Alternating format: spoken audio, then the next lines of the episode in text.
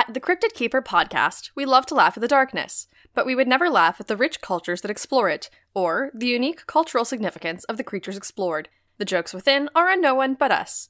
We encourage additional research on the subjects covered here and hope that a comedy podcast is not your primary source of information.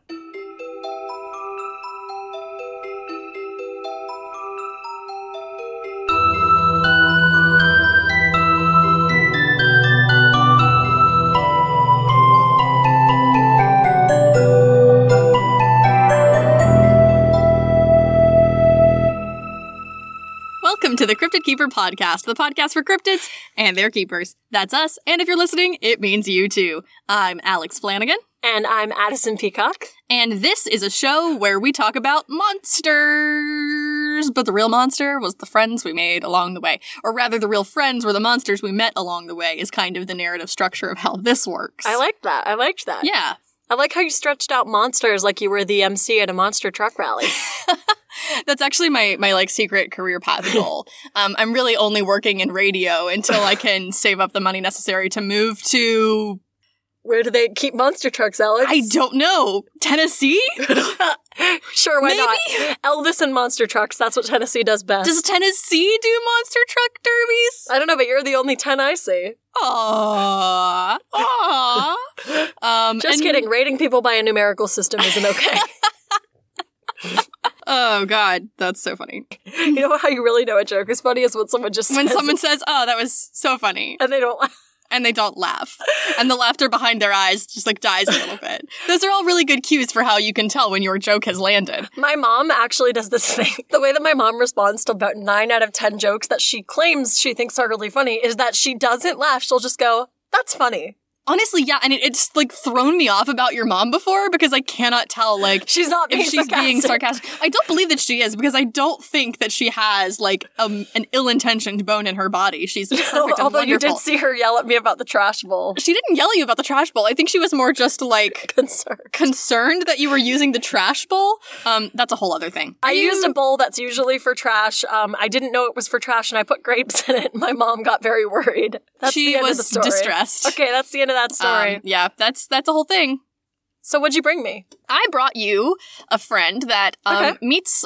Okay, this friend like resides at the intersection of very many of my interests. Oh, and I was very excited because it's a cryptid that I've wanted to talk about for a bit. Um, and then Uh-huh. once I started actually like researching and looking into him, I found out that like there are so many choice opportunities for me to make great jokes in this episode, and I Mm. will remember none of them. So don't expect this to be funny. I was it's gonna say not. Never expect this show to be funny That's and almost- then be delighted when it is or if it is. That's also like a surefire way for me to ensure that I like will not say anything humorous is to open it up by saying there are a lot of windows on this one, and I'll be like, I, no, no, I, I didn't seize any of them. It's anytime you try to show anyone you've just learned how to do and you can't do it, you can't remember even what it was. It's yeah, gone. right. Yeah. Ugh. Yeah. Yeah. Hey, you want to see me juggle?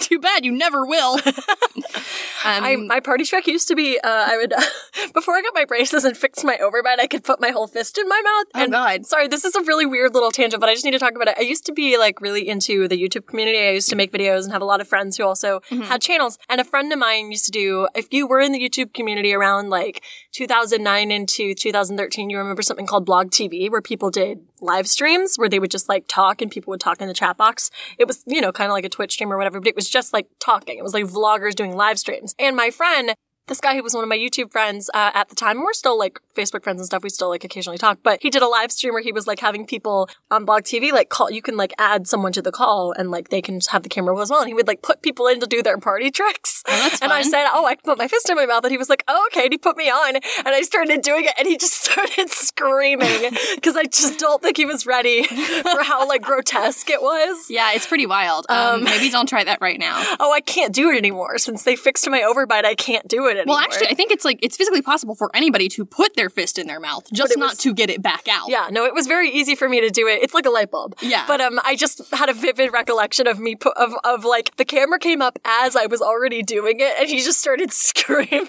Don't try this at home, kids. I Don't. do have to say, please do not. Um, and don't send us videos if you do. don't, please, don't, please, Dear God, no. Please, no. please, God. Um, okay, Anyway. let's talk about cryptids. Or let's talk about a cryptid Just unhinging my jaw like a snake. That also is a horrifying image, um, but not quite the one that I'm going for Sorry, today. tell me about what you've brought me. Are you familiar with the Mokele Mbembe? No, I don't know what that is. Yeah, so the Mokele Mbembe is basically a modern day dinosaur. Okay. So you can tell immediately why my brain latched onto this one. Anyway, I think I've mentioned the Mokele Mbembe before when we've talked about other Uh-huh. specifically African cryptids. I think because I've heard the name. Mokele Mbembe lives in the Congo. And uh, let me just go ahead and give you some flavor text on this bad boy. Flavor text. Yeah, Okay. this is coming to you from GenesisPark.com. In the swampy jungles of Western Africa, reports persist of an elephant sized creature with smooth, brownish gray skin, a long, flexible neck, a very long tail as powerful as a crocodile's, and three clawed feet the size of frying pans. Oh wow. Over the past three centuries, native peoples and Western explorers have told how the animals feed on the nut like fruit of a riverbank plant and keep to the deep pools and subsurface caves of waters in this largely unexplored region. Aw. Um, now, I do want to just go ahead and clarify. Whenever we talk about African cryptids, we run into this, which is, and sometimes with like Eastern cryptids as well. But uh, the problem is that a lot of times the language used to describe them is incorrect.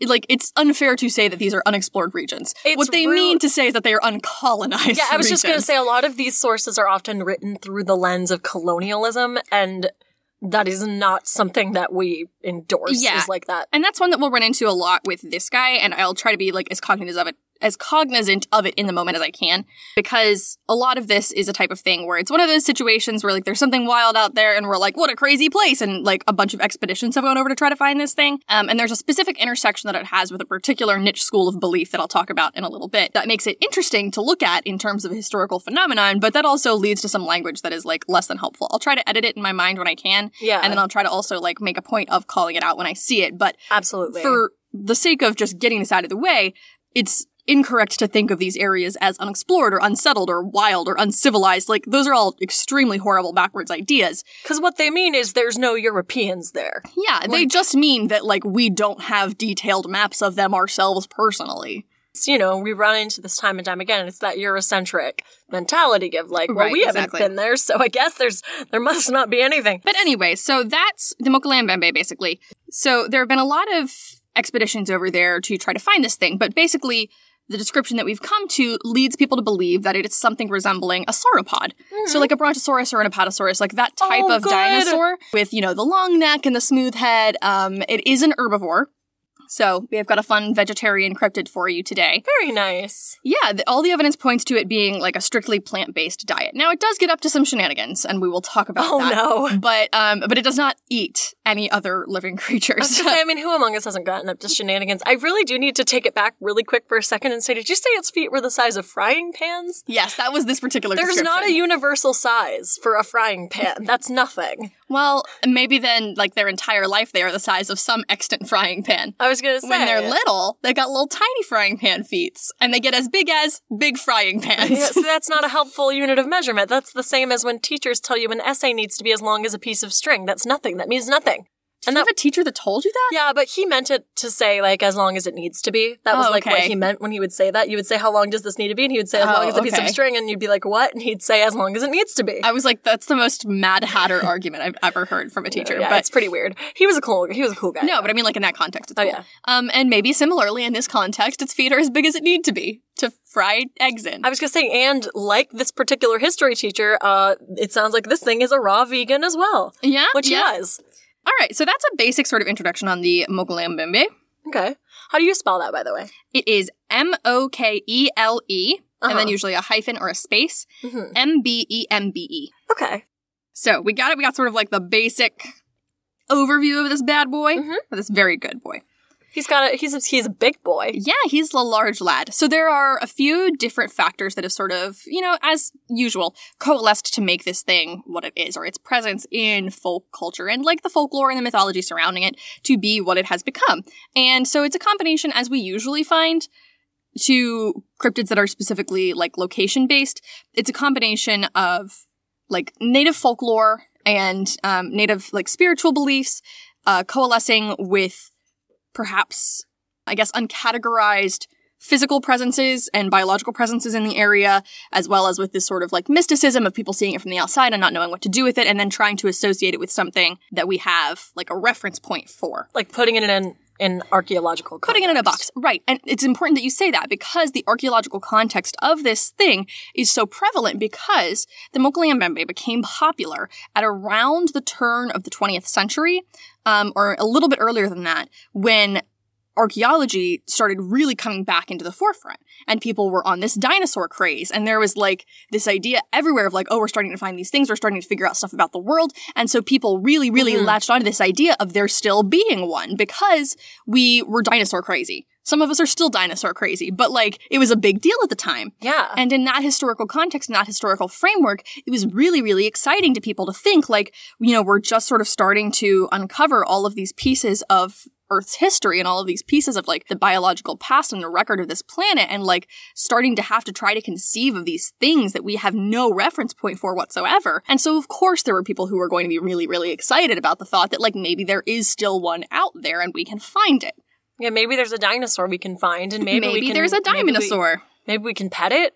Maybe we can touch it with our hands. That's what I'm excited about. I want to pet it. So in Congo River Basin folklore, Okay. um, the Mokele Mbembe, which and that name actually is from the Lingala dialect, and it means one who stops the flow of rivers.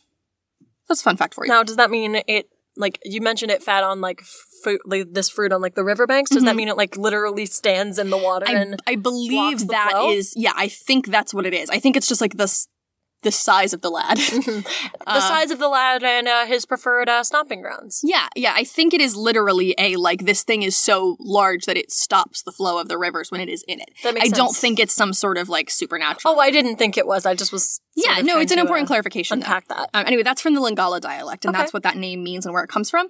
And so in Congo River Basin folklore, the Mokele Mbembe is a water-dwelling entity, sometimes described as a living creature and sometimes as a spirit. Okay. I didn't find a lot of association with it as specifically a spirit form. I found a lot more having to do with its physical, corporeal existence. You know, we'll touch on whatever we can.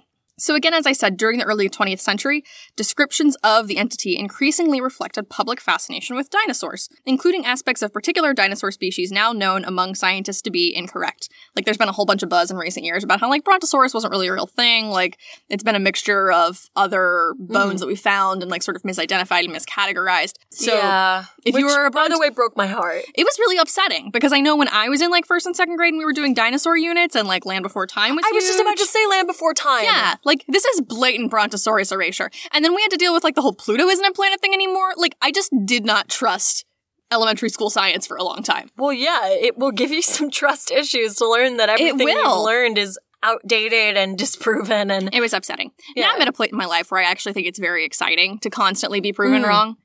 Um, because like, I don't know, there's something neat about knowing that like even people who have studied for years and become these authorities in their fields, like there's so much of the picture Yeah. that we don't have. I mean, I think for that's really cool. instance, now uh, I know that the Earth is flat. Right. And for example, okay, you know what? Actually, I was gonna like make a joke about this, but there's an interesting point to be made about that specifically having to do with the Mokele Mbembe. Wait, what? Did you know that the Mokele Mbembe is actually very, very popular with young Earth theorists? No way. Yeah. Well, actually, wait, Creationists, wait, wait, wait. That would make creationists so and much young sense. Earth theorists love the Mokele Mbembe. Well, that makes sense to me because they Mm-hmm. want to, there's the it comes along with the theory that if dinosaurs did exist, if these are people who because some young Earth people don't believe dinosaurs existed Right, at yeah. all, that they're like you know Satan put a trick yeah, sure. in the Earth for us and everything. But it it would make sense. It would really line up with a lot of thinking if dinosaurs did exist. But if they're still around, that would prove like they weren't around as long ago as we thought. That yeah, exactly. I totally that totally lines up.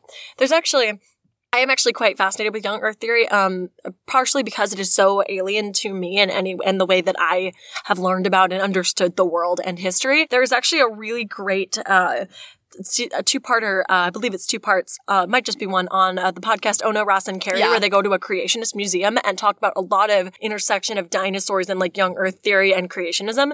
And if you want like a little bit more of a deep dive on that particular aspect, I would totally recommend that. So yeah, anyway. it's a whole rabbit hole, and it's really interesting. Um, but the intersection of that with the Mokele Mbembe is like really Mm-hmm. interesting too, because yeah, I mean, there are people who were specifically like young Earth creationists who mounted full expeditions to go try to find this thing because Yeah. it would have been groundbreaking in their field, Yeah.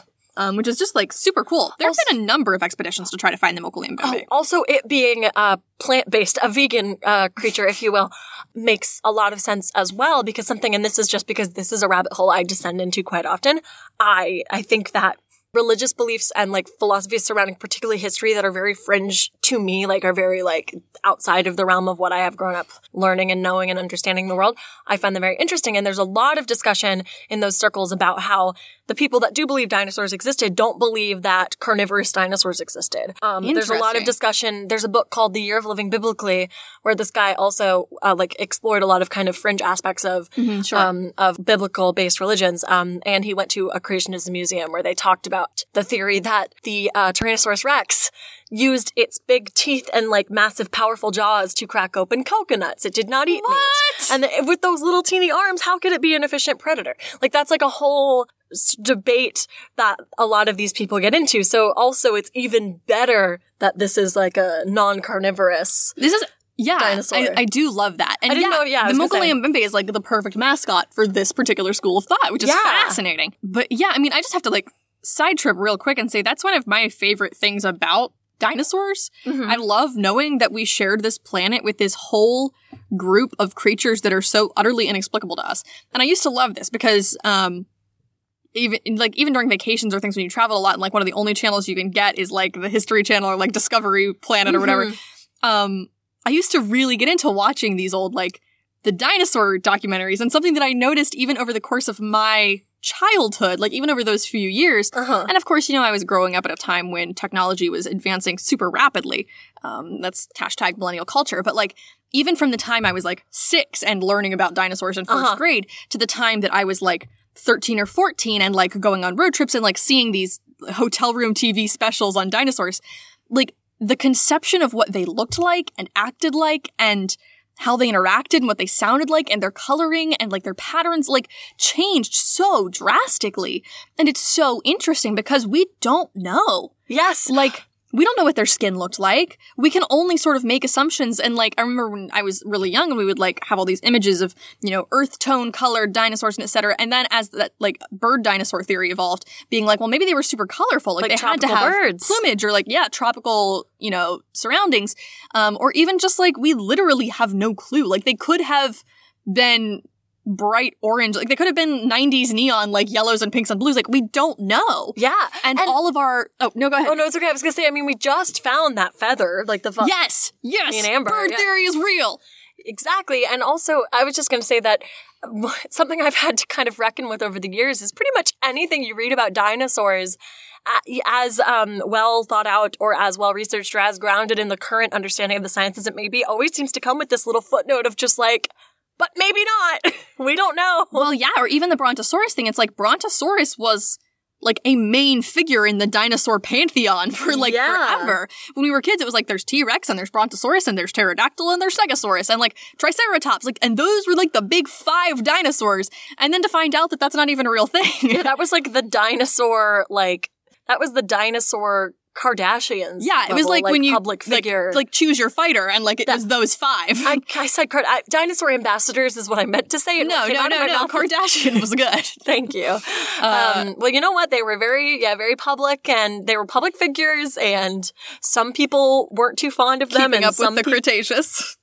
I'm gonna um, leave now. but yes, I, I, there is something so fascinating about specifically having this area, and obviously. All areas of scientific study are evolving and changing at all times, pretty much. That's what research is all about, but, and experimentation and everything. But there is something specifically about how much the field of dinosaur study has changed, evolved, you might say, uh, over the last five years, even. I love it. I think it's so humbling. And there are several branches of science that make me feel this way. I mean, I think Space. all science is maybe supposed to, but yeah, like space or like the ocean or dinosaurs, like anything that encapsulates such a vast and integral part of our existence that we really know so little about. I remember um, the first time I saw, sorry to interrupt you, I remember seeing uh, this uh, chart in a, a history, no, it wasn't. It was an earth science class I took when I was in middle school. And they made a chart. We were talking about the history of the planet. Right. And it was a chart of all of the history of Earth. And Uh-huh. it showed like, it was like a timeline and it was color coded. Right. And so it was like, before there was anything like, like other than like bacteriums and stuff, et cetera, that there was the dinosaurs and then there was the period of humanity. And it was such a tiny, tiny, tiny little section of this giant line, like this giant timeline. It was, I, I was about 12 years old and I, it was the first time I'd really had to reckon with the fact that in terms of the grand scheme of time, if you're not a young Yeah. earth theorist, we have been around for so little. Oh, of yeah. it. And actually, the amount of time between us and the last extant dinosaurs, short of, of course, the Mokele Mbembe, is much, much shorter than the time between the first dinosaurs and the last dinosaurs, Yeah. which is wild. If you ever really just want to like explode your brain for a second, think about stuff like that. It's Yeah. amazing. It's amazing. It's yeah. so fascinating. It's so compelling. It is like so deeply revolutionary to try to wrap your brain around something that big. I don't know. It's one of my favorite pastimes is just to try to find something that stretches the limits of my brain beyond the capacity of what they are Mhm. physically capable of doing. I find it like weirdly cathartic. Mhm. There's so much stuff that we have to think about on a day to day basis, and there's so much that we have to be processing at every, any given point in time that we feel like we're expected to. And I think just to stop and take a moment to think about something so vast that we take for granted is like really refreshing.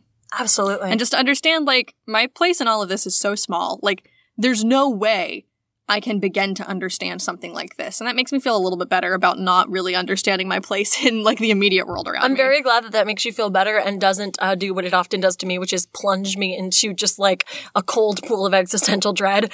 But Yeah, I mean, like, I learned about existentialism when I was in like 10th grade because my English teacher handed me the book The Stranger and asked me to do a book report and teach the class, which was like a whole thing. Like, thanks, Mr. Barrett. Um, but like, seriously, thank you, Mr. Barrett. He was amazing. But seriously, like, I don't know. I think that there is something for me. I mean, like, from the time I was 10, 11, 12, I mean, I was going through some like really real shit at home and trying to make sense of all of that when you're that small is like really, really overwhelming. And finally finding a place where like, and, and even when I was little, I would do this without really knowing what it was, but just looking up at the stars in my backyard in Morgantown, West Virginia, and thinking like, I feel so small right now.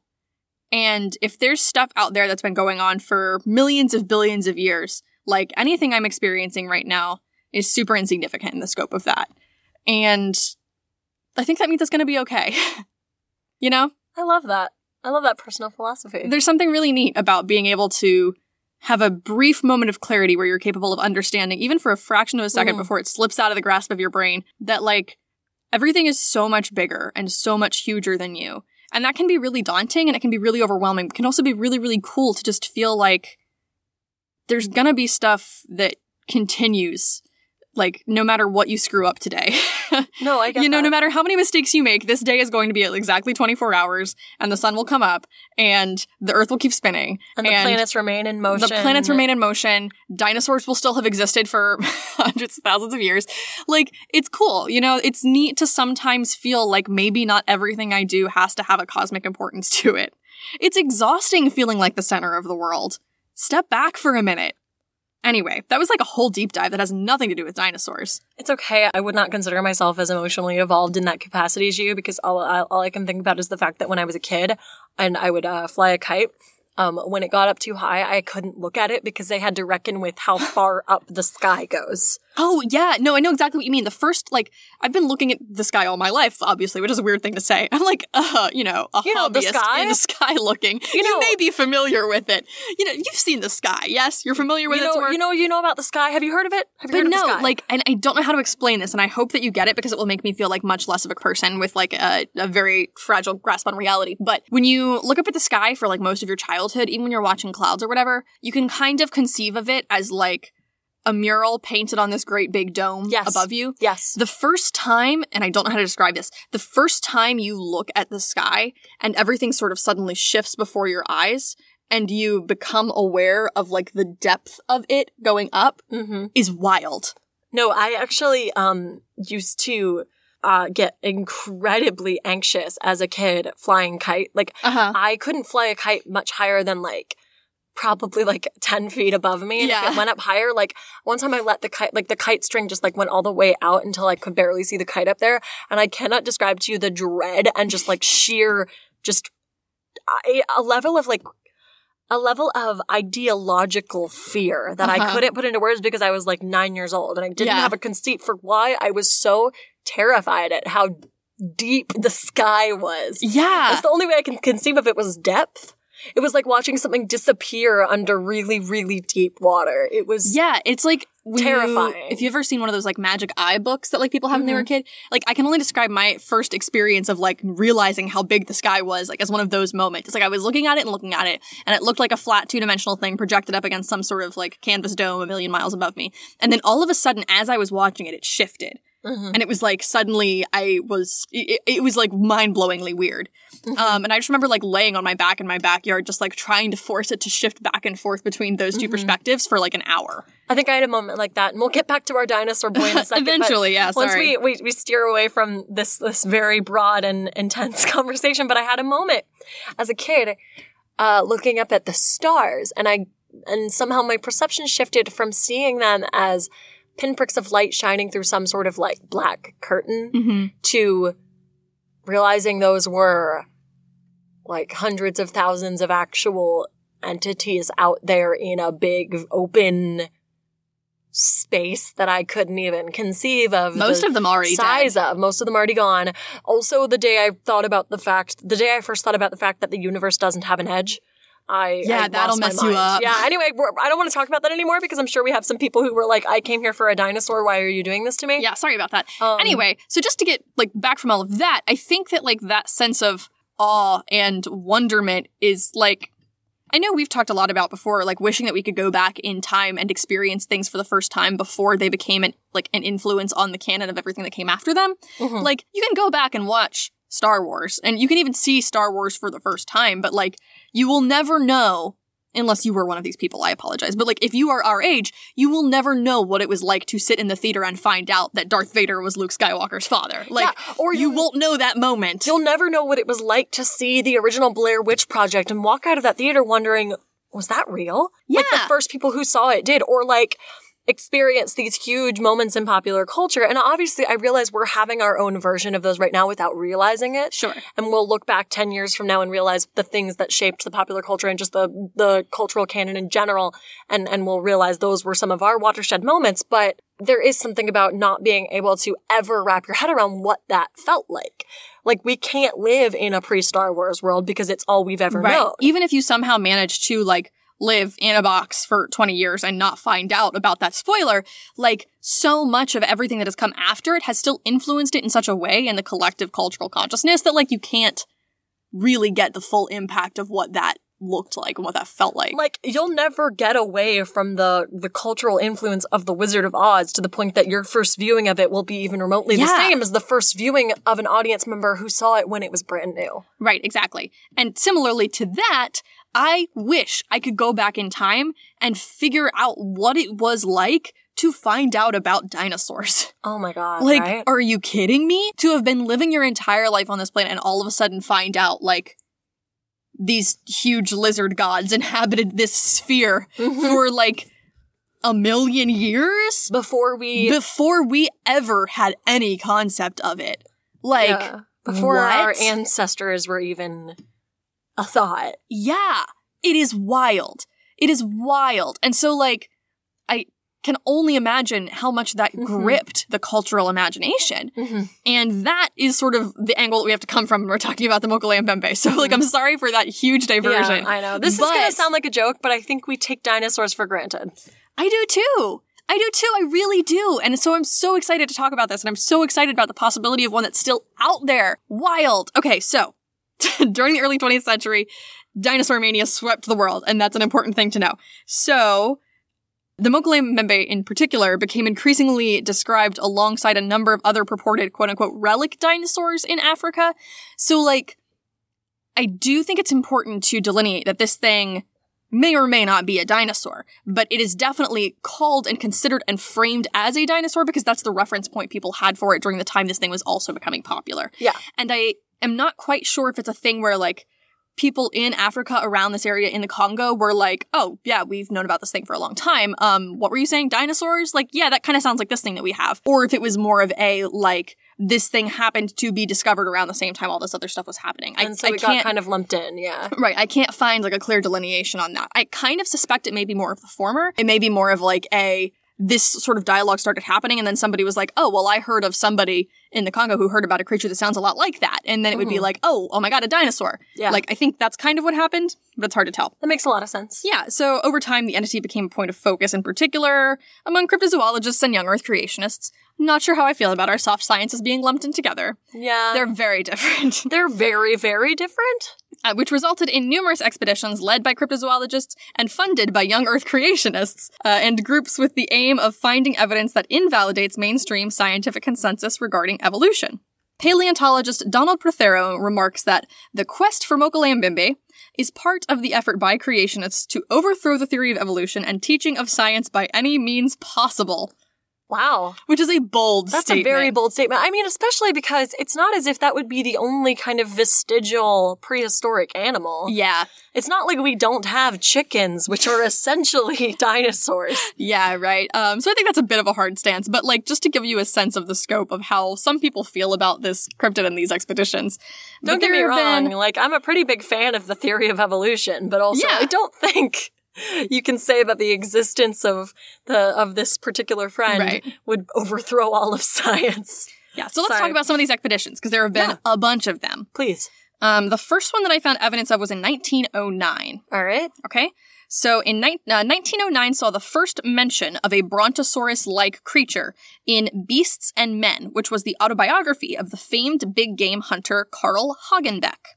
Okay. So Carl Hagenbeck was a big game hunter who released this autobiography and made mention of this creature in it. And that's sort of when it emerged into the public eye. Did he hunt one? Uh, he claimed to have heard from two independent sources about a creature living in Rhodesia, which was described to them by natives as half elephant, half dragon. Oh boy. Yeah, and the naturalist Joseph Menges has, had also told Hagenbeck about similar stories. So basically, I don't think Hagenbeck like personally encountered this creature, but he speculated about it in this book because he had heard several different accounts that sort of corroborated each other. He speculated, and these are his words. It can only be some kind of dinosaur, seemingly akin to the Brontosaurus. I'm playing like a matching game in my head with traits of elephants and dragons and Yeah, just imagining what he looks like. It's like um on the like McDonald's playgrounds when you could like spin Mm, the oh, yeah. heads Oh, and yeah. the torsos and the That's feet. That's what I'm doing. That's what I'm playing right now. I wish this is my. McDonald's OC. I wish you all could see the inside of my brain right now. It looks amazing. Another one of Hagenbeck's sources, Hans Schomburgk, asserted that while at Lake Bangweulu, he noted a lack of hippopotami. His native guides informed him of a large hippo-killing creature that lived in the lake. Um, however, as noted below, Schomburgk thought that native testimony was sometimes unreliable, which rude. Like Because he was an asshole, unnecessary, dude. But yeah, so that's an interesting thing too, is that like the hippopotami were not around, and so they were like, why are they not there? Did it kill them and not eat them and just waste the just? we'll just talk about that. That's wasteful. We'll talk about. I get that it's vegan, but that's like almost worse to just kill it. Isn't it? Yeah. That's actually a whole thing with the Mokele Mbembe. It's not great. Why did he do that? Eh, he didn't like people being up in his space. Why did my, my my special boy do that? Hard to tell, man. Uh, reports of dinosaur-like creatures in Africa caused a minor sensation in the mass media, and newspapers in Europe and North America carried many articles on the subject in uh, between 1910 and 1911. Obviously, some of them were like, "Yeah, this is a real thing," and others were more skeptical. Some of them were very sensationalized, as you would expect. You know, like Media, all any time, yeah. yeah. Uh, in 1911, we have an account from a German adventurer named Lieutenant Paul Gratz. The crocodile is found only in very isolated specimens in Lake Bangweulu, except in the mouths of the large rivers of the north. In the swamp lives the insanga, much feared by the natives. A degenerate saurian, which is S-A-U-R-I-A-N, like sauropod, which one might well confuse with a crocodile, were it not that its skin has no scales and its toes are armed with claws. I did not succeed in shooting a nzanga, but on the island of Mbawala, I came by some strips of its skin. Mm. The Insanga is another one of these native creatures over there Yeah. that falls into that like relic dinosaur category. Um, it's not quite the same thing as the Mokele Mbembe, but some people think that there is crossover. Yeah, it also sounds like it could be some sort of variant on a crocodile or alligator. Yeah, absolutely. Um, but it's I love accounts like this and when we get to talk about them and how like people describe certain things by their reference points and how that might fit the description of what we're looking at. So if we're thinking of a dinosaur, I kind of love the idea of describing it as like, well, a crocodile, but not scaly, because it's got like mm. that lizardness to it. Yeah. And it's like, but it's also like not a hippo. I don't know. It's got like these clawed toes and like smooth skin, but also does look like a lizard. Like it's really cool. I like I that. like that overlap of traits. I'm so sorry. I've been full of tangents today, but you were talking about alligators and um Mhm. and I always mix up alligators and crocodiles. I'm sorry. I know there's a difference. I've learned it before. Please don't at me. I know. I'm I know. I know. But I did learn something fairly recently that really uh, shook me up, Uh-huh. which is, you know when um you can see their little their little like faces in the Yeah. water? I always thought they were treading water. Uh-huh. They have their little feet on the bottom Oh my god. when they're doing that. No way. Yes, they have their feet on the bottom. Toesies. Yeah, they have their little feet. Ah. They're like standing up at an angle. Oh, I have seen pictures of that. It's- that's wild. I find it, I don't know why my mom is the same way. I find it so creepy and I don't know why. They're doing like a little meerkat thing under the water, and it's a little weird. It's kind of creepy. I always thought they were treading yeah, water. same. Honestly, That's how they manage to be so still. They're not treading water. Their little feet are on the Yeah. ground. They're little lizard feet. Okay, I'm done. Wow. Okay. I'm sorry for all the tangents on this episode. I have You're had a lot of dude. coffee. I will not pretend that that's a reasonable excuse, but it is an explanation. Uh, I don't think we have to apologize for talking about our feelings on our own internet radio show. You're not wrong. Okay. Okay. In 1913, we have another report from the German captain, and there are a lot of Germans who are A lot like of very Germans finding this. Yeah, a lot of Germans finding this. I don't guy. really have an explanation for that other than that like these were all in the span of three or four years of each other. So like one person went and came back and like it makes sense the Germans would be the Mhm. first ones to know about it and then mount more expeditions. But anyway, from German captain Ludwig Freiherr von Stein du Lauschnitz. What a great name. Incredible, honestly. And that report is from him, but was related by a man named Willy Ley in his book Exotic Zoology in 1959. So the report itself is from 1913. The book in which we received it uh, was published in 1959. And Willy Ley was ordered to conduct a survey of German colonies in what is now Cameroon in 1913. I didn't know there were German colonies in Cameroon, and I found that out when researching this, so I think that's also part of the influence. That would make a lot of sense. Yeah. Yeah. Anyway, so he had heard stories of an enormous reptile called Mokele Mbembe, which and that name showing up in print, alleged to live in the jungles and included a description of the beast in his official report. According to Willy Ley, who wrote the book, von Stein worded his report with utmost caution, knowing it might be seen as unbelievable, which is something that we see a lot. And I know we've mm-hmm. talked about it before with people who have like a degree of such specificity in these cryptozoology accounts, and how that's usually a reflection on like, well, I knew it wasn't going to seem believable, so I put as many details in it as I could to like Yeah. ground it in a sense of reality. So take that as you will. But he thought the tales were credible. He trusted the native guides who had related the tales to him, and the stories were related to him by independent sources, yet featured many of the same details. So it was one of those things where it was corroborated from a lot of different people who didn't have reason to talk to each other about their Right. stories, and he took that as like a reasonable sense of scale and truth. Yeah. I mean, they do tell you when you're researching something, trying to see its validity, you look at different unrelated sources and see if they corroborate. So Yeah, that's totally. reasonable. Uh, the animal is said to, and this is uh, von Stein's writing. The animal is said to be of a brownish gray color with a smooth skin. Its size is approximately that of an elephant, or at least that of a hippopotamus. So this guy is like not big for a dinosaur. He's No. kind of a small dino, That's but he's kind of a pretty big anything else. Yeah. That's the thing, isn't it? yeah. It is said to have a long and very flexible neck, and only one tooth, but a very long one. what? Some say it is a horn. What? No, those are different and they are located in very different places. What? Yeah, I don't know. I, I'm kind of envisioning it as like a rhino horn kind of deal, and maybe like that's around the mouth and you didn't see it clearly and you thought it was a t- like I really don't know. Because what I'm imagining is awful. Yeah, it's pretty bad. It's just got like one underbite and it's got like one long tooth Yeah. coming up from its jaw but curving around its snout. Yeah. I don't know.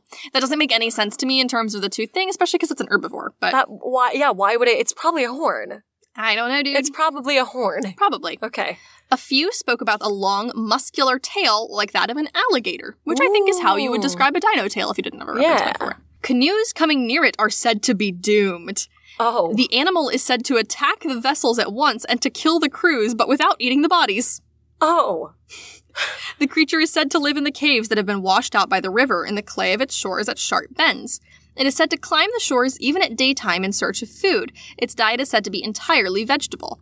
And I imagine that a thing this big that's herbivorous would have to eat a lot. Yeah, a ton Like of food. consistently throughout the day, which makes sense as to why it wouldn't necessarily be in hiding all the yeah, time. Yeah, decimating entire salad bars. Like just yeah, oh yeah, just go into town. But okay, serious question for you. I want to get your I want to get your take Uh-huh. on this personally.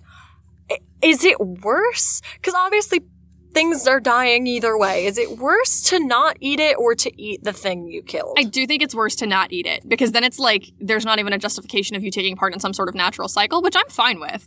I have no problem with that. it's like, oh, it's nature. fine if it killed the canoers if it ate them. I mean, like, it doesn't have a sense of people as being more important than any other animal I know, encounters. just the kidding. only people who have that are humans. I know, I know. Like, we're the only things in nature that just assume that we're the most important part of the pyramid. you're not wrong. Which I know is like, We've artificially Sorry. made ourselves apex predators. I, I, know that it. makes me like a concerning individual and probably puts me on a watch list somewhere because I'm like, I sound like an eco terrorist. And I'm like, well, you know, we're not more important than anything else. Like, humans are the only ones that think that we're more meaningful. And so, like, I don't care if things kill humans. That's not what I mean. I don't mean I don't care if things kill humans. I just mean that, that like, the, it wouldn't know better. yeah, from the Mokele Mbembe's point of view, like, what does it care? We're just these like fleshy meat bags. Yeah, like, that's But fine. it doesn't even eat the meat out Yeah. of said bags.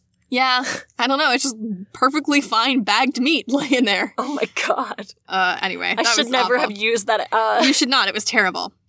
you encouraged it. Yeah.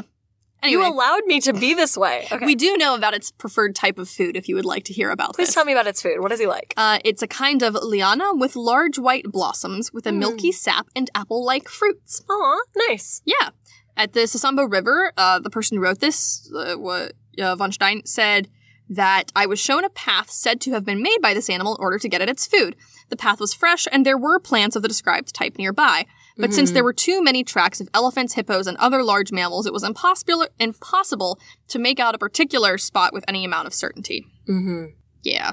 You know that nothing has ever looked better to me. You know how cartoon food always looks better?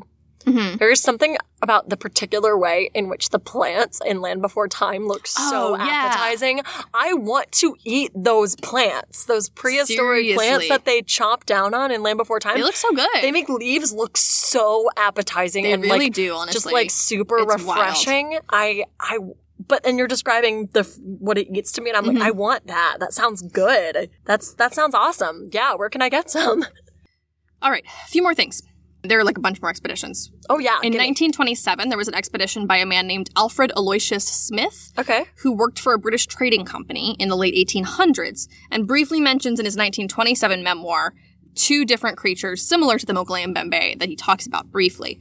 I'm not going to go over the whole account, but he did say that he had seen the footprint of a similar creature called the Amali. Okay. Um, he says the footprint was about the size of a good frying pan in circumference and had three claws instead of five. What is with the frying pans? I don't know. But an interesting thing about the Aloysius Smith expedition is that, uh, for one thing, he also speculates that some great creature like the Amali could be responsible for finding broken and splintered ivory in elephant graveyards. As well as he claimed to have given a chiseled out cave painting of the Amali to Ulysses S. Grant. Oh, okay. I love when like weird like American presidents show up in the cryptozoology canon for some reason. Oh so like God, Teddy right? Roosevelt and and U.S. Grant, they're up there now. In 1932, the cryptozoologist Ivan T. Sanderson claimed that while in Cameroon, he witnessed an enormous creature in the Mainyu River. The creature, seemingly badly wounded, was only briefly visible as it lurched into the water. Oh no. Darkly colored, the animal's head alone was nearly the size of a hippo. So this one is like huge. Oh my god, its head was the size of a hippo? Uh, yeah, according to Sanderson. that is bafflingly large. Yeah. Compared to the s- descriptions of the other ones? Were the other ones babies? Is this the Mm-hmm. I have no idea. Um, maybe they're like lobsters and they just keep growing. Although that's not really sustainable in an herbivorous diet. At some point, you do reach like your your maximum size. Mhm. Anyway, Sanderson uh, had only a phonetic spelling of what his native guides referred to the creature as, and he spelled it as Mku Mbembu. So, like, similar, probably. Uh, but he spelled it M apostrophe K O O, M apostrophe B E M B O O. But a similar enough name for somebody who was dumb and only wanted to use phonetic spellings of the language that he was interacting with. No, you're no, you're not wrong. He was Yeah. In 1938, an explorer named Leo von Boxberger mounted an expedition in part to investigate Mokele and Mbembe reports. He collected a lot of information from natives, but his notes and sketches had to be abandoned during a conflagration with local tribesmen. sounds like he did something terrible. It sounds like he was probably the worst. But he like- did mount an yeah. expedition. It happened. yeah. Uh, the next year, in 1939, the German Colonial Gazette published a letter by Frau Ilse von Nolde, who asserted that she had heard of the animal called the, and I don't necessarily know this one, it's the Koyayaminia, maybe, mm-hmm. which means water lion. Okay. Yeah, from many claimed eyewitnesses, both natives and settlers. She described the long necked creature as living in the rivers and being about the size of a hippo, if not somewhat larger. It was known especially for attacking hippos, even coming on land to do so, oh shoot. though it never ate them. Oh well, this is the. S- guy. Same- Why did they call it a water lion? This bears absolutely no resemblance to a lion. Um, I kind of think maybe like sea lions also don't really look like lions. I guess so. Is maybe it that was like a, yeah, that kind sea of lion comparison. I I, get that. It, that's vague and not helpful. They like. Oh man, consider, consider mm-hmm. gray, smooth skin. Uh-huh. Consider that this is like a giant, long-necked seal. I love that a lot. Yeah, giant, long-necked Seals seal. can also be kind of aggressive. and um, some of them have kind of a claw-looking bits on their little flippers. Oh, they do, which I love so much. Yeah, they do. They're really good. I really am considering this might not be a lizard type animal at all. What if it has a tusk too? Yes. Part tooth, part horn. Walrus. All tusk. Walrus. Walrus kind of tusk. yeah, and maybe that's what they mean by thinking it's a horn instead of like a tooth. Because like tusks don't look like teeth. Yeah. Like horns. So it's. But oh my god, sort yes. position. Maybe. We'll think about it. And you know that. what else? Hmm. Ivory. Yeah, you're so right. In August or September of 1966, Ivan Rydell took a picture of a large footprint with three toes northeast of Loubomo, which was notable as hippopotamuses have four toes. Okay. So it either wasn't a hippo or it was a hippo with an extra toe. okay, awesome. There's some more here. There was a planned expedition in 1960 that was canceled by legal complications and rescheduled for 1976. Had finances from a place called the Explorers Club and the explorer James H. Powell Jr. His ostensible research claim was to study crocodiles, but he also actually plans to study the Mokele Mbembe. Nice. So he kind of like planned this expedition, like, I'm gonna go over there to the Congo and study some crocodiles, and was like, also, I'm gonna look for a dinosaur. He snuck in that little Yeah. one under the radar, yeah. On this journey, Powell located a claimed eyewitness to an animal called the Inyamala or the um, Jaganini, which are the two names also that were used in the earlier report to describe the Amali, Okay. which we talked about. Natives also stated, without Powell's asking, that Nyamala ate the flowering liana, just as von Stein had been told half a century earlier. Nice. Okay. I love Yeah. that consistency. When Powell showed illustrations of various animals, both alive and extinct, to natives, they generally suggested that the Diplodocus was the closest match. So it's a dinosaur. So it's a dinosaur. A dinosaur. Very good. Powell returned again to the same region in 1979 and got further stories. He also made a valuable contact in the American missionary Eugene Thomas, who was able to introduce Powell to several more claimed eyewitnesses. Mm-hmm. They decided that the Amali or Nyamala was probably identical to the Mokele Mbembe. All right. Yeah. I consider the Mokele Mbembe to be a 10 out of 10 or a dinosaur. Very good. You don't have that. to tell me that. It's okay. That was very funny. Don't patronize me. Okay, and here's when we get a really interesting sort of divergence in the canon of stories about the Bembe. Okay, yeah. In 1976, or 1979, sorry, the Reverend Eugene Thomas from Ohio told James Powell a story that involved the purported killing of a Mokele Mbembe near Lake Tele in 1959. Thomas had been a missionary who served in the Congo since 1955, he- so he gathered a lot of the earliest evidence and reports and claimed to have had two close encounters himself. Okay. So this guy, like, sort of apparently was a reliable witness in terms of this. He'd spent time over there in the area. He'd talked to people who had seen it. He himself had seen it. And so he was very convinced of the existence of this thing. okay. Basically, he told, uh, he told Powell this story about how natives of the Bengombe tribe who lived near the lake were said to have constructed a large spiked fence in a tributary of Tele to keep the Mokele Mbembe from interfering with their fishing. So they had like purposely constructed, they were convinced enough of the implications and the reality of this thing to take actual like physical lines of defense against it in their everyday lives. Right. But basically, a Mokele Mbembe managed to break through, um, though it was wounded on the spiked fence, and they actually killed it. They like defeated one and Oh, wow. and, and killed this creature and had its body there. So that is kind of uncommon in cryptozoology circles and stories. We don't often hear about people who like actually Yeah. manage to snag one of these things. Not only do we not often hear about it, that's actually often used as a way to debunk it. People say it about Yeah. pretty pretty famous ones like Bigfoot or other ones like that. They'll say, "Why haven't we found any dead right. ones?" But here's the fascinating thing. okay. After killing this thing, they held a victory feast. And in the victory feast, they ate meat that they had gotten from the Mokele Mbembe. Right. You don't want to waste it. That makes sense. You don't want to waste it. Yeah, absolutely. But what is wild is that those who participated in the feast died soon after, either from food poisoning or from natural causes. Okay.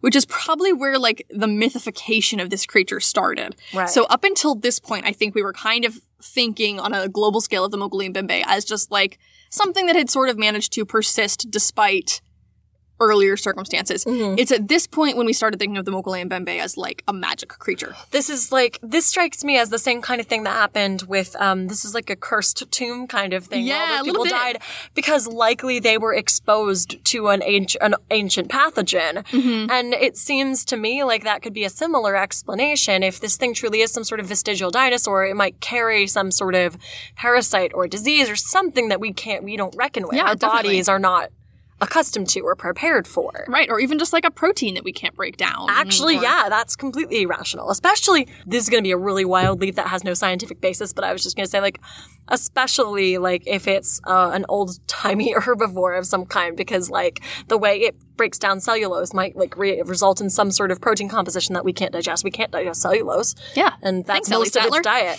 Loved it. Anyway, uh, I'm not going to go into detail about the rest of these expeditions. There's like a bunch more, and we took a lot of time with our weird stargazing Sorry. tangent, which I loved. Don't Okay. apologize for art. Um, but anyway, a lot of this stuff you can find even just by Googling Mokele Mbembe or going to Wikipedia. Like, there's a ton of information. But just to run down very quickly, in 1980, Mackal, Roy Mackal made uh, an expedition which was with Powell. That was in February of 1980. They went over there and made an expedition. In 1981, Mackal went again with somebody named Jack Bryan. He wanted to see area. some Macklemore.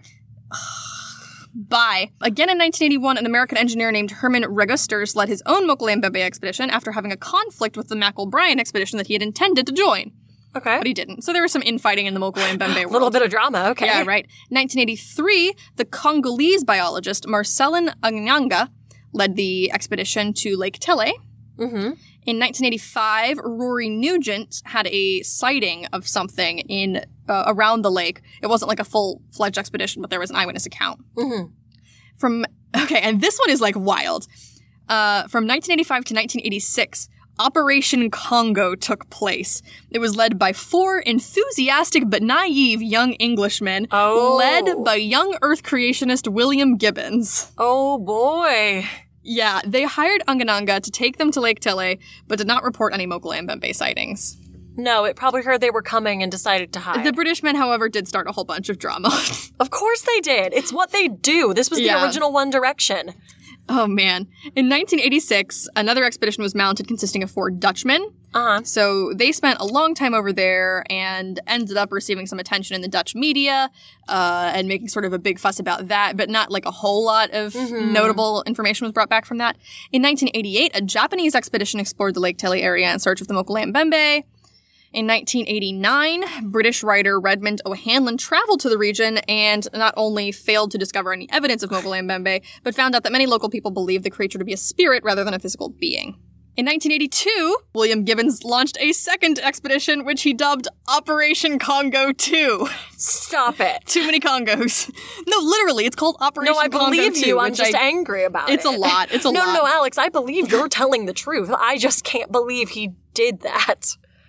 In January 2000, the Congo Millennium Expedition, aka Dino 2000, took no, place. was it called that for real? It was called Dino 2000. this is so embarrassing. Yeah, it gets wild the further on you go, um, including one that I'll get to in just a minute. In November 2000, William Gibbons did some preliminary research in Cameroon for a future expedition. So that itself wasn't an expedition, but they did find uh, some eyewitness accounts, including one native who related an account that um, his father had killed one with a spear before, and like Oh, wow. so reestablishing sort of a physical presence in the area. In February 2001, a joint venture between Crypto Safari and the British Columbia Scientific Cryptozoology Club sent a research team. In 2001, BBC broadcast in the TV series Congo a collective interview with a group of Bayaka uh, tribe members who identified the Mokele Mbembe as the rhinoceros while looking at an illustrated manual of local wildlife. Okay. Yeah, neither species of African rhinoceros is common in the Congo Basin, and the Mokele Mbembe may, according to this account, be a mixture of mythology and folk memory from a time when rhinos were in the area. Hard know. Possible. I mean, it would explain the horn. Another expedition in 2006. And also in 2006, a National Geographic episode called Super Snake Stop uh, it. included an expedition headed by Brady Barr to Lake Tele. No unknown Super were found. Snake. Of course, someone named Brady titled his thing Super yeah, Snake. right. Um, Vice Guide to Travel Sorry if Had you're it- listening and your name is Brady. How to Travel in 2006. In March 2008, an episode of the Sci Fi Channel series Destination Truth focused on the Mokele-mbembe. In March 2009, an episode of the History Channel series Monster Quest involved William Gibbons, Rob Mullen, um, and some local guides, as well as a two man film crew that went to Cameroon in the region of the Jidda River, the Boomba River, and the Nkugogo River. Sure, why not? Yeah, a whole bunch of stuff. In 2011, an episode of Beast Hunter on the National Geographic Channel featured a search for the Mbembe. And then here's the most buck wild one. This is more buck wild than Operation Congo 2. Are you ready? More than Dino 2000? In April 2012, Stephen McCullough and Sam Newton launched a Kickstarter campaign No. to fund an expedition to the Congo region to search for Mokele Mbembe. no. Despite raising around $29,000, no. the expedition suffered financial difficulties and is believed to have been abandoned shortly after the party reached the Congo in July 2012. Oh, 2012. what did they do? Did they just stay there? no, I think they just quit and came back. Oh my god. Did they have too many in-flight mimosas on the way over? Where did all the money go? Literally, go? probably. They spent $29,000 and got nowhere. they spent $29,000 on mimosas and beef jerky. It's unbelievable, honestly. I- it's just insane. I also really need to say that Dino 2000 sounds like a movie made in like the 1970s about a robot dinosaur in the faraway Mm-hmm. Yeah. future of 2000. It's absolutely buck wild. So generally, based on all of the accounts that we've gotten so far, um, the body, just to go like go over again the Mokele Mbembe real quick, because we spent a lot of time talking about stuff that's not strictly the Mokele Mbembe, and I want to like re-anchor ourselves. There's so much information on this one though that you can easily go find stuff. Just like Google it, and you'll have a really fun time falling down this rabbit hole. I hope this has been like an informative primer though. yeah, like our intro says, we encourage additional research. Generally, its body size, and this is from the Cryptids Wiki. Generally, its body size is somewhere between the size of a hippopotamus and an elephant. Okay. Its length has been reported to be between 5 to 10 meters, Okay. so roughly 16 to 32 feet. That's big. Yeah, but small for a dino. But still big. I love our little guy. Oh, yes, very little. So little. The length of the neck is between 1.6 to 3.3 meters, so about a 5 to 10 foot long neck. okay, good. So that neck might be two of me. it's two Addisons. The reports out of Cameroon have reported Mokele Mbembe to be up to 75 feet in length. Oh my god. So there's some regional variation on this thing. Yeah, that's a little bit of variation. It might be twice the amount of the other thing we said. There have also been, and I love this, reports of a frill on the back of the head, like the comb found on a male chicken, or like the frills or Oh, ridges found on any number of other dinosaurs. I was imagining like the uh, frilled lizard. Have you seen it? Yeah, with yeah, that yeah. like big like. or like the way they did um, Dilophosaurus in the Jurassic Park movie. Mhm. Oh, I was thinking also about the way they did those. Uh, the way they did the spotted lizards in holes. Yeah, that too. Mhm. Very similar. I've talked about holes a lot today. Not on, not on, uh, on Mike, but No, yes, but I wanted them to know what I've been up to. There have also been. Oh, you do you? Do you want them to know what you've been up to today? No, no, no, no. There have also been reports of it having a horn on its head. It could be based on terrified locals who have found bones of prehistoric sauropods like Paralititan, Aegyptosaurus, Vulcanodon, or Massospondylus, although they only grow up to 45 feet. So maybe not. But Oh, like, only 45 when have we feet. historically been good at like reconstructing mental images based on dinosaur bones? Oh, only 45 feet. They're so small. so small. They're so tiny. So little baby tiny. tiny boys. So tiny. There are a few like questionable photographs of this thing's footprints if you care to look it up, but we don't have any pictures of the Mokele Mbembe itself. That's fair. Yeah. Sorry about that. I mean, it seems like a lot of the, aside from the the recent, um, more dramatically named ones, a lot of the expeditions were before like photography was, Yeah, yeah, yeah, yeah. And it's, you know, we've been investigating this thing for like a hundred years. yeah, Which is pretty cool. Pretty wild, actually. It's funny that this thing doesn't get more, it, doesn't get more attention because this is probably one of the longest studied cryptids I, can mean, think of. you know why. I, I mean, I do know why. It's it's Yeah. Eurocentrism and all that crap, but like. This thing should be as canonized as a Bigfoot or a Loch Ness monster. Yeah. And to be fair, like once you get into like looking at things from like the cryptozoology centric perspective, Mokele Mbembe does show up a lot. Okay, that's fair. I Um, just it's mean, just not as like folklorically popular. It's just funny to me that it's not as main, it, or not funny to me. It makes sense to me why, but I'm mad. I wish it were more Yeah. mainstream. I think he deserves. I think he deserves recognition. yeah. Although maybe he doesn't want it. He does seem to like kill anybody who tries to get up in his space. So I mean, don't blame us for not trying. in the year of our Lord 2018, I respect that strategy. Yeah, seriously. Um, Um, I would just like to leave you guys with a quote from phantomsandmonsters.com oh yeah. from an article from 2016, Does the Mokele Mbembe Exist? okay. And basically, the person who curates and writes Phantoms and Monsters uh, says that they recently received information from a reader. And so this is like third hand information at best, but Okay. I like this quote. So basically, uh, the reader wrote in and says that they spoke to somebody who lived in the Congo and has relatives who live even deeper in the country. That relative says during his life, he has heard of people seeing the Mokele Mbembe maybe three times. He's 52. Uh-huh. And he put it this way. Here in America, there are white deer, right? You see them only rarely. Some men may never see one, even if he hunts or lives in the woods. Mokele Mbembe is like that. I love that. Yeah. It's an animal you know is out there. You might never see it, but you know it's there. Yeah, and like just because you don't happen to personally run into it doesn't discount the fact that like, it's a thing. Yeah, absolutely. So that's our boy, the Mokele Mbembe. I planned to make a lot more Michael Crichton jokes in that episode just because like Congo and Jurassic Park and Prey and like everything, it seemed like ripe for the taking, but then, you know, things got- don't always go the way that we planned. it got a little, uh, got a little existential. I know, it's because I made the mistake of saying at the top of the episode I was going to make a bunch of jokes. I'm sorry. no, don't be. I steered us into some weird murky waters for a little while. Okay, but like literally when.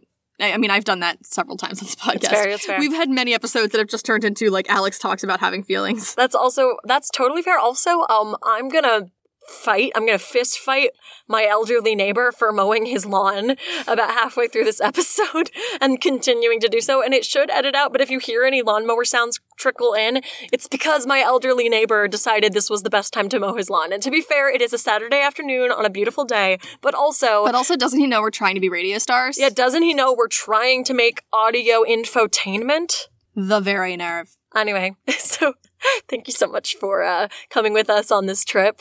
Uh, thank you to the Mokulam. Oh my gosh, I can't talk. Mokele? Mokulite Mbembe. Uh, for being being a star, being a smooth bo- a smooth criminal, so to speak, Oh, I love Uh, that. with a very long and strong neck. Which, by the way, if it was feeling friendly, would probably make for some very good hug experiences. Oh, yeah. It's like how I've always wanted to hug a giraffe. Aw. I've always wanted to hug a giraffe because I feel Bless. like if the giraffe loved you and wanted to be hugged, it would like kind of like dip its little head down, kind of wrap its neck around you, do a little hug back, a little huggo. Aw, that Um, sounds so nice. Anyway, I sometimes I just Ah, think about animals that might that might might be nice to hug. That might be nice to hug. Yeah, that's fair. I think That's like a whole second podcast. yeah, right another there. animal I think about hugging a lot is if I knew a very very gentle and friendly and very chubby bear. I mean, I feel like we do probably know some of those. The animal, the animal. I also really quickly want to say that I would also very much like to hug a um oh no those things um oryx. I would like to oh hug an oryx. they look nice. Anyway, Or a jackalope. or a jackalope. Love to hug a jackalope. Love to hug a jackalope. Anyway, that's for uh, another podcast that we haven't made yet called Animals I'd Like to Hug. But Thank you so much for coming with us on this journey today, whenever today may be for you. Uh, as always, you can find us on a number of social media platforms, including on Twitter, where we are at Crypt Keep Pod, or on Facebook at The Cryptid Keeper, which is our Facebook page for business times, or in our Facebook group, which is the Cryptid Keeper Appreciation Group, which is a super fun space full of very good people. which is for lots of fun memes. times. Yeah, you know, so there's fun times and there's business times, the duality of man. You can also find us on Patreon at The Cryptid Keeper. Um, and also, if you are a Patreon donor of $5 per month or more, then we have a Discord server, which is a lot of fun. It's a very positive and wholesome space. And um, I hang out in there a lot. Addison is in there sometimes too, and you can just chat to us directly. But it's only if you're willing to pay the big bucks. Sorry about that, guys. You gotta put a price on something. Oh my god. yeah, the big bucks. The big bucks. Yeah, the biggest of bucks. Uh, thank you so much to everybody who takes the time to share this podcast with friends or uh, talk to people that you love about it or just spread the good word on Or social media. talk to people that you hate about it. yeah, no, seriously, uh, give them the crime of putting us in their ears at least once a week. Yep, that's it. Make them regret it. Um, I know we certainly will, but kill them with kindness. But seriously, thank you so much for all that you do. We, I don't think when we started out ever imagined getting to a point where we had 60 some episodes in the backlog and new people joining every not. week. It's, it's mind blowing and it's really, really fun and it's very humbling in sort of a cosmic way. you know, like flying a kite. Like flying a kite. or looking at the stars or thinking about dinosaurs and what they might be like to hug. Yeah. The Uh, answer is they're too big to hug. How can you? Can't even get your arms around How dare them. you? You can try, but they're so big. How would you? Which? Where would you even Look, do your hug? Look, if I can't go out trying to pet a dog I shouldn't have, I want to go out trying to hug a dinosaur. All right, I understand. It's a noble effort. yeah, I like wish you all the best. I can't think of any finer way to perish Oh than trying to hug a dinosaur that shouldn't exist. I mean, the dinosaur should exist. Oh yeah, it has every right to. I just mean like I want that to be on my gravestone so people have to wonder. Oh, I understand. Tried to hug a dino. People will be like, "What? That's, That's can it. you can That's did you just did you read it? It says it's right Did there. Did I stutter? it says it right there. No, this is text on a gravestone. You can't lie on a gravestone." It's actually the law. anyway, uh, so thank you again so much for following us and for all of your support, whether that's just telling people about the show or telling us how much you like the show. That means a lot in that these means so trying much. times. Wow. Uh, it's everything. Or whether it's being a financial supporter on Patreon or just getting the word out there, sharing it with people you know, sharing it with people you don't know. Um, again, tagging us in things, sending us information that you find fascinating, giving us your listener stories at our email, Mhm. um, or taking the time to just leave feedback and let us know what, what Mhm. you're into. Or just like quietly listening, and you don't ever have to speak up if you don't want to. Just knowing that you're probably out there quietly enjoying, or maybe not enjoying, but hopefully quietly enjoying is nice. Yeah, all of it means the world, and we hope that we can give something back to you as well. hmm So, as always, we hope we can keep you around and stay safe out there.